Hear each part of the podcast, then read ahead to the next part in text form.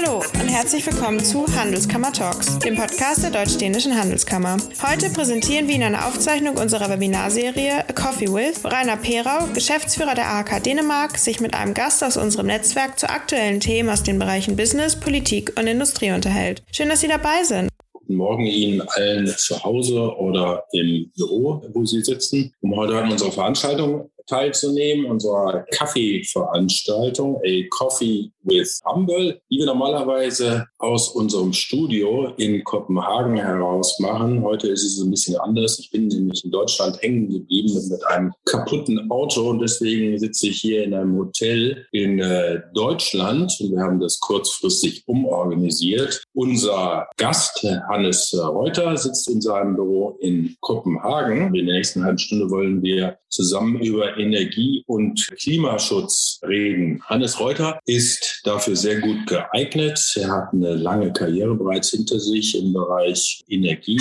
angefangen von klassischen konventionellen Kraftwerken über Windturbinen bei Siemens, eine Zeit bei ähm, der nach, dem nachhaltigsten Stromerzeuger der Welt, auch mit Sitz in Kopenhagen. Und jetzt seit dem letzten Jahr Managing Director Energy bei der Ingenieurberatungsgesellschaft Rambel. Wir haben das Thema Energiewende, Klimaschutz, Energie nochmal in drei Unterthemen unterteilt über die wir heute reden wollen. Das wäre einmal dänische Energiewende, ein Modell für Deutschland. Dann der zweite Themenblock bezieht sich auf Power to X und Wasserstoff. Wie realistisch sind die Pläne, die da im Raum stehen in Deutschland und in Dänemark und auch natürlich im Rest der Welt. Und als dritten Themenblock Potenzial für deutsch-dänische Zusammenarbeit beim Klimaschutz. So viel zum Vorspann. Eine Sache vielleicht noch, Sie können natürlich gerne Fragen stellen im Chat und die werden wir dann versuchen aufzunehmen, während wir uns unterhalten. So, so viel zum Vorspann. Vielleicht, Hannes, äh, wenn du nochmal einsteigst, vielleicht noch mit einer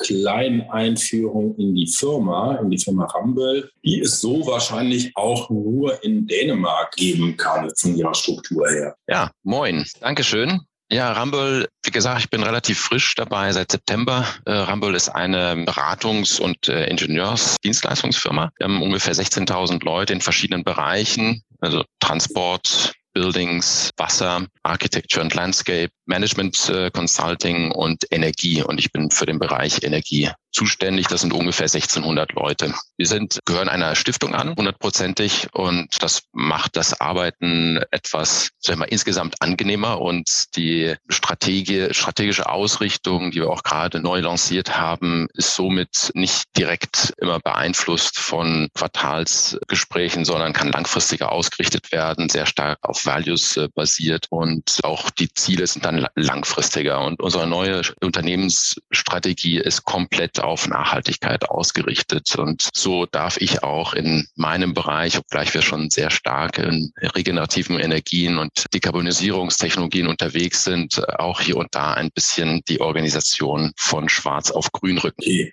Gut, also von, daher, Ramböll ist in gewisser Weise ja auch ein Produkt des Landes oder der Energiepolitik des Landes Dänemark. Und äh, das bringt uns dann zu diesem ersten Themenblock, dänische Energiewende. Man nennt es hier ja in Dänemark grüne Umstellung. Und ich sage oft, wenn ich in Deutschland darüber rede, dass Dänemark ein Testlabor ist eigentlich für die deutsche Energiewende. Wie sieht das aus deiner Sicht aus? Ist das ein, äh, ist das ein Role Model für Deutschland? Was kann man sich da vielleicht noch abschauen bei den? Ja, also aus meiner Sicht, natürlich kann man hier und da sich ein bisschen was abschauen, aber auch insgesamt, glaube ich, kann man die Länder überhaupt nicht direkt vergleichen, weil die also aus verschiedener Hinsicht komplett unterschiedlich geartet sind. Also einmal haben wir die, die schiere Größe. Deutschland ist achtmal so groß von der Fläche und äh, vielleicht 15, 16 mal so groß in, wenn man sich den Energieverbrauch anschaut. Dann haben wir auch unterschiedliche Möglichkeiten der Dekarbonisierung oder der grünen Erzeugung in Dänemark und Deutschland. Deutschland. In Deutschland haben wir natürlich auch Wind, aber hauptsächlich im Norden. In Bayern, Diskussion ist ja auch sehr interessant da zu verfolgen, wie weit man da den Ausbau pushen kann. Aber Wind ist definitiv eben nicht so gut wie im Norden. Das ist in Dänemark anders. Da haben wir überall eigentlich guten Wind. Wir haben auch dreimal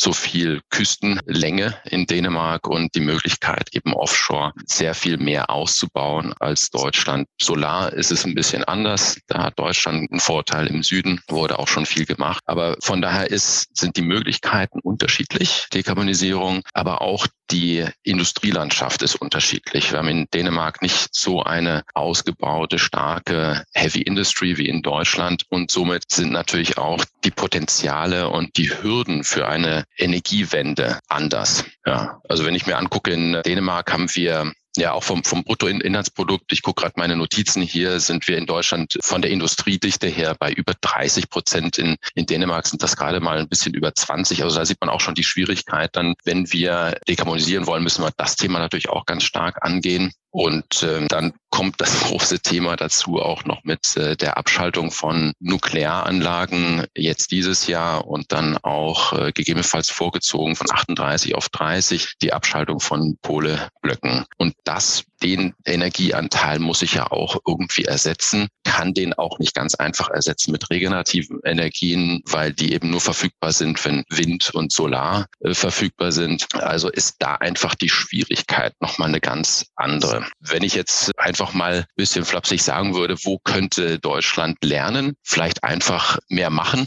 und weniger diskutieren. Wenn wir jetzt auch äh, Beispiele uns angucken, jetzt bei der Fehmarn, dem Tunnel, wenn auf der einen Seite gebaut wird, wird auf der anderen anderen Seite eben noch protestiert. Ich sage nicht, dass das schlecht ist, aber es ist natürlich bezüglich auf den Ausbau von der von der regenerativen Seite nicht gerade förderlich. Wir haben hier, ich sehe das aus dem Fenster raus, hier eine schöne Skipiste auf einer Müllverbrennungsanlage, hochmodern. Die ist 1,6 Kilometer entfernt von der Königin. Ich glaube, sowas wäre in Deutschland einfach undenkbar. Ne? Und so gibt es verschiedene Beispiele eben, wo hier in Dänemark gerade von der Projektseite ja sehr viel angeschoben wird, bevor vielleicht die ganzen Regularien zu Ende diskutiert diskutiert sind und in Deutschland ist das andersrum. Das ist ein bisschen schwarz-weiß, ich weiß, aber äh, ich, das ist sicherlich mit einem Unterschied und deshalb ist Dänemark schon bei der Stromseite über 70 Prozent äh, regenerativ und Deutschland eben ungefähr bei 50 und da ist eben weiter Weg noch zu gehen. Es hat Dänemark ja auch sehr langfristig daran gearbeitet, wenn ich es recht verstehe. Ich habe gelernt, dass Dänemark von der Ölkrise damals ausgehend ja angefangen hat, sich unabhängiger zu machen. Sehr genau. zielstrebig, mit langfristigem Projektmanagement alles das andere Thema sind natürlich die Genehmigungsverfahren, die wir in Deutschland bis zum Exzess betreiben. Ein weiteres Thema ist natürlich, dass in Dänemark Dinge, die wir in Deutschland vielleicht über Planfeststellungsverfahren betreiben, in Dänemark im Wege der Gesetzgebung gemacht werden. Das, das Projekt, was uns dazu einfällt, ist natürlich Fehmarn Welt, ein Projekt, in dem Rambel auch beteiligt ist als Ingenieurgesellschaft, äh, wo wir in äh, Dänemark in der Tat eine Gesetzgebung dazu haben. Da wird Baurecht geschaffen geschaffen und in Deutschland findet ein ähm, langjähriges Planfeststellungsverfahren an. Aber nochmal ein äh, Role Model, ein Stichwort, das dazu einfällt, ist natürlich Sek Sektorkopplung, heißt es, glaube ich, der Übergang von einem Sektor in den anderen. Ich glaube, da ist Dänemark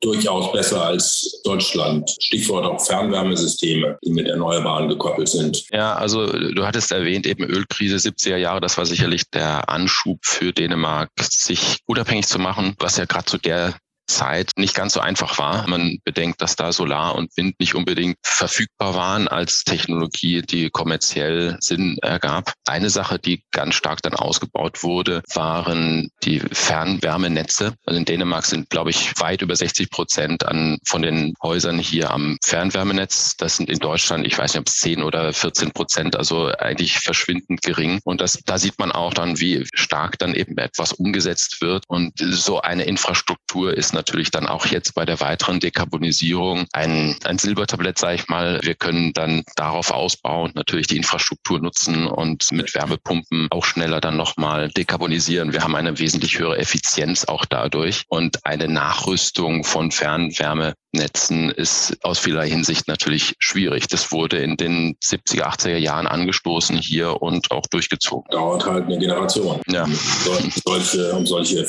Veränderungen tatsächlich zu schaffen. Interessanter Nebeneffekt der übrigens zurzeit ist, dass die Inflation in Dänemark jetzt deutlich unter der in Deutschland äh, liegt, weil Dänemark nicht in dem Maße angewiesen ist auf die Importe von Energie wie Deutschland. Wenn das Fernwärmenetz sich speist aus heißem Wasser im Wesentlichen, das über Windstrom gewonnen wird, dann ist es halt eine andere Ausgangsposition. Ja, viel wird aus äh, Müllverbrennungsanlagen, glaube ich, ein Teil ja. aus dann auch noch Biomassekraftwerken und Kohlekraftwerken. Da wird also in der Regel die Restwärme genutzt für Fernwärme. Genau, während wir in Deutschland unser Heizöl kaufen oder aber unsere Erdgasrechnung bezahlen müssen. Habe ich äh, neulich machen müssen, das war nicht unbedingt witzig.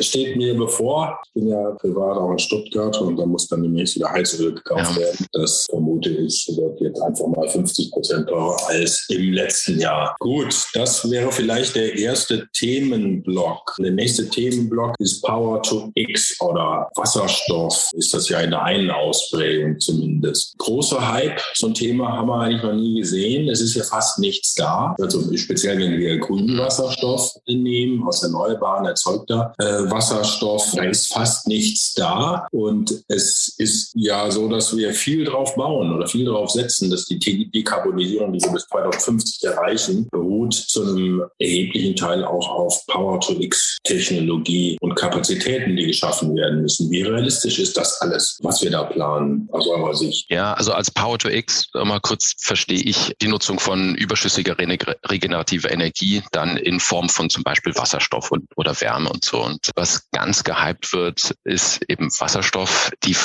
Frage muss ich natürlich mit machbar beantworten. Irgendwie müssen wir da hinkommen. Das ist ein Muss. Aber der Weg ist unheimlich schwierig. Und da liegen uns einige Steine im Weg. Einfach als Analogie jetzt auch mal, wenn ich jetzt einen eine weitere Windkraftanlage oder Solar bauen will und einspeisen will, dann habe ich eine Infrastruktur, die existiert. Dann habe ich auch Abnehmer, die den Strom abnehmen können. Da brauche ich einfach nur mich zu konzentrieren auf die Entwicklung und den Bau von diesem neuen Asset. Wenn wir jetzt Wasserstoff uns angucken, dann haben wir zwar eine Technologie, die möglich ist mit Elektrolyseuren, sind aber von der Lieferkette keineswegs dort, dass wir jetzt im nächsten Jahr 10, 20, 100 Gigawatt davon installieren können. Also das ist einmal die Lieferkette. Auf der anderen Seite brauche ich natürlich dann auch Abnehmer, die den, den Wasserstoff abnehmen können. Stahlwerke zum Beispiel müssen dann auch umrüsten. Also das ist, ähm, brauche ich das auch und ich muss irgendwie den Wasserstoff von A nach B bringen. Ich habe im Moment kein Netz, in dem ich die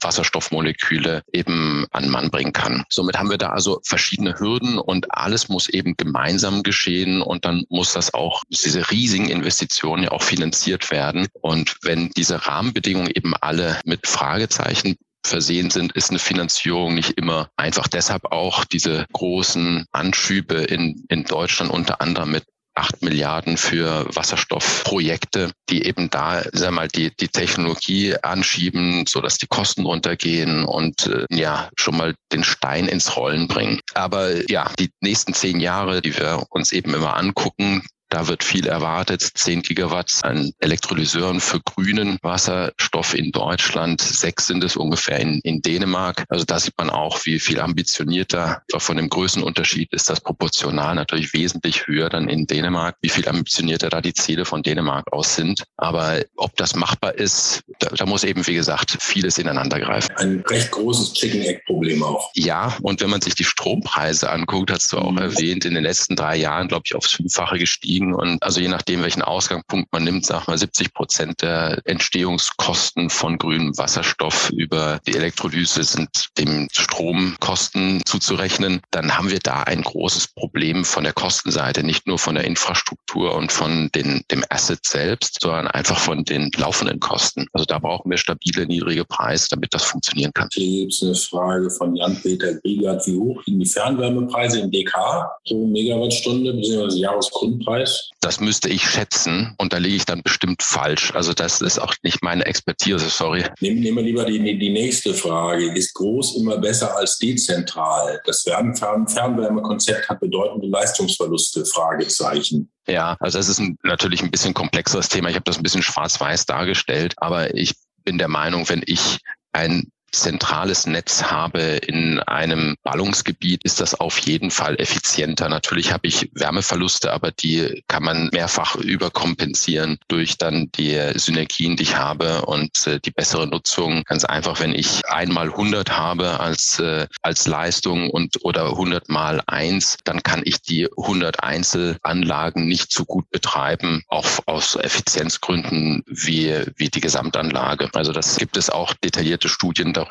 Das hm. klingt, klingt plausibel. Dann haben wir jetzt noch neun für die, für die Zusammenarbeit zwischen Deutschland und Dänemark. Das ist, glaube ich, auch sehr, also mindestens in der jüngsten Diskussion, die ich mitbekomme, sehr starken Power-to-X-Thema. Was seht ihr da an Möglichkeiten für Deutschland und Dänemark enger zusammenzuarbeiten? Ja, also da glaube ich, ist sogar weniger eine Möglichkeit zusammenzuarbeiten, sondern ich sehe das als Muss. Deutschland wird, die, wenn man sich die Prognosen anguckt, in den nächsten zehn Jahren ungefähr 100 Terawattstunden an grünen Wasserstoff produzieren oder äh, abnehmen wollen. Davon können ungefähr 30 Prozent selbst erzeugt werden. Das heißt, Deutschland ist absolut davon abhängig, diesen grünen Wasserstoff zu importieren. Nur woher soll der kommen? Wenn ich jetzt mir die anderen Länder drumherum angucke, ist das gar nicht so einfach. Und Holland könnte man da vielleicht nehmen. Die brauchen aber selbst genauso ihren zukünftigen grünen Wasserstoff Wasserstoff, da kommt dann Dänemark ins Spiel. Also Dänemark hat eine Exportstrategie und hat auch mit Projekten wie diese Energy Islands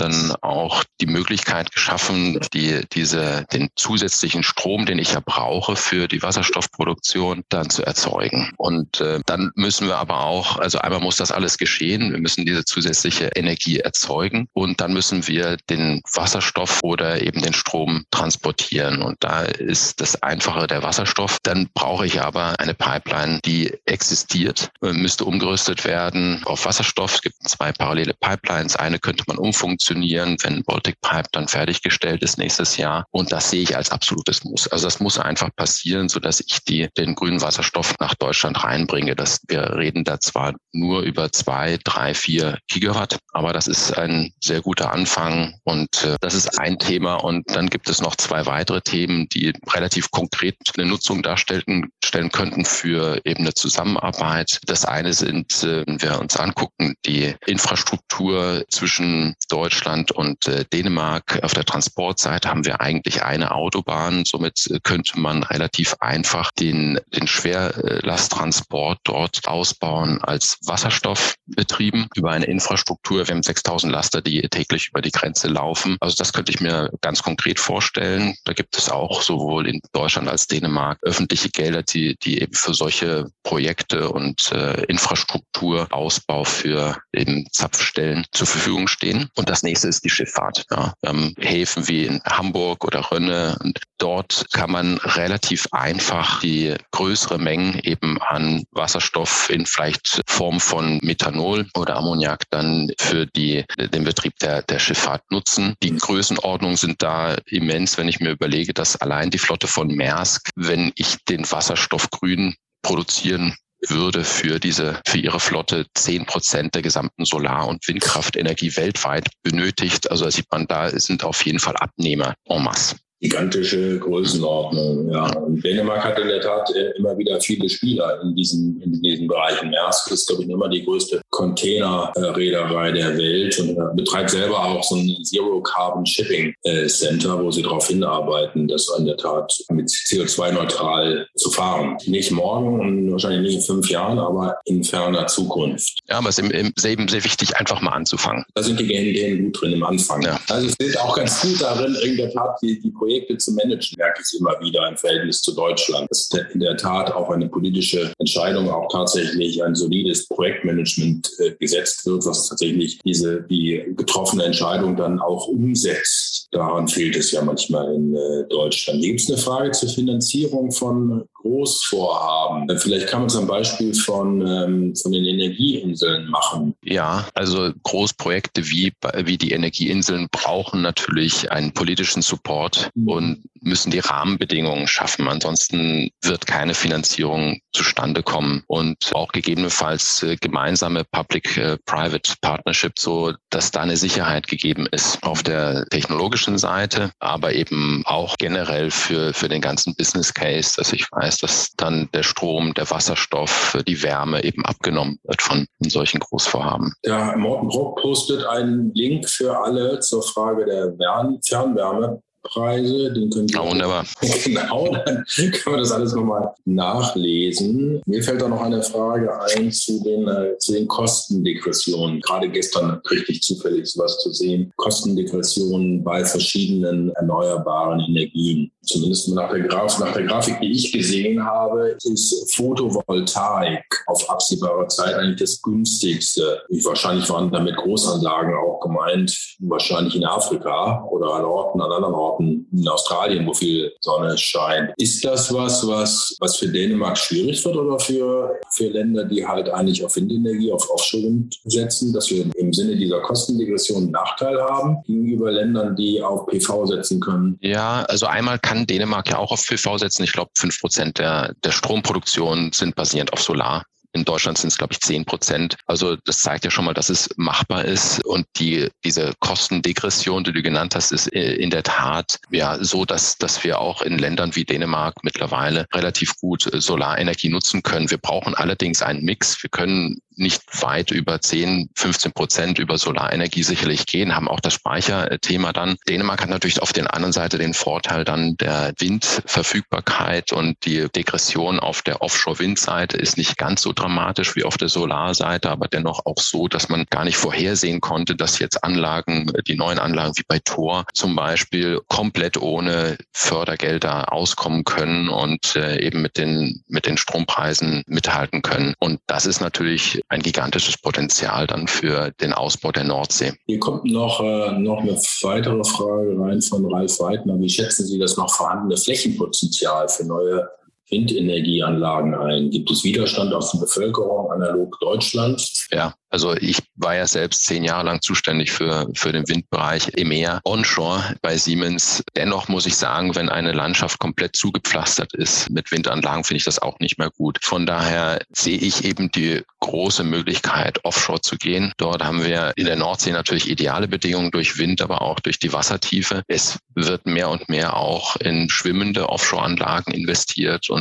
äh, da glaube ich auch, dass in den nächsten 10, 15 Jahren wir dort auf eine Kostenbasis kommen können, die dann sehr interessant wird. Also da aus meiner persönlichen Sicht müssen wir so ausweichen, dass wir eben auf Gebiete ausweichen für die Stromproduktion, wo das nicht eben für zu störend empfunden wird für die Bevölkerung. Solar ist äh, auch offshore sicherlich äh, möglich. Da gibt es ja auch erste Anlagen. Also Widerstand, äh, die, Frage, glaube ich, kann man auch beantworten. Das ist ja in, in, äh, ja, in Dänemark eher, haben wir doch wahrscheinlich nicht so ausgeprägt dieses Not in my backyard Syndrom wie in, in, Deutschland. Ja, funktioniert auch immer ganz gut, wenn die Leute dann selbst beteiligt sind an den Anlagen. Ich sehe das mit diesen Bürgerwindparks zum Beispiel in, in Deutschland, dass der Widerstand dann sinkt. Und äh, wenn man dann die Anlage sieht, dann ist der Schattenwurf nicht mehr ganz so schlimm. Dann zählt man eben das Geld bei jeder Umdrehung. Das ist, ist glaube ich, sehr plausibel, würden wir auch alle so sehen. Hier gibt es noch eine letzte Frage, eine Frage zum, zum Speichern von Wasserstoff und Gas in DK und zukünftigen Speicherlösungen, woran man da arbeitet Wasserstoff ist ja per se eigentlich eine Speicherung von Energien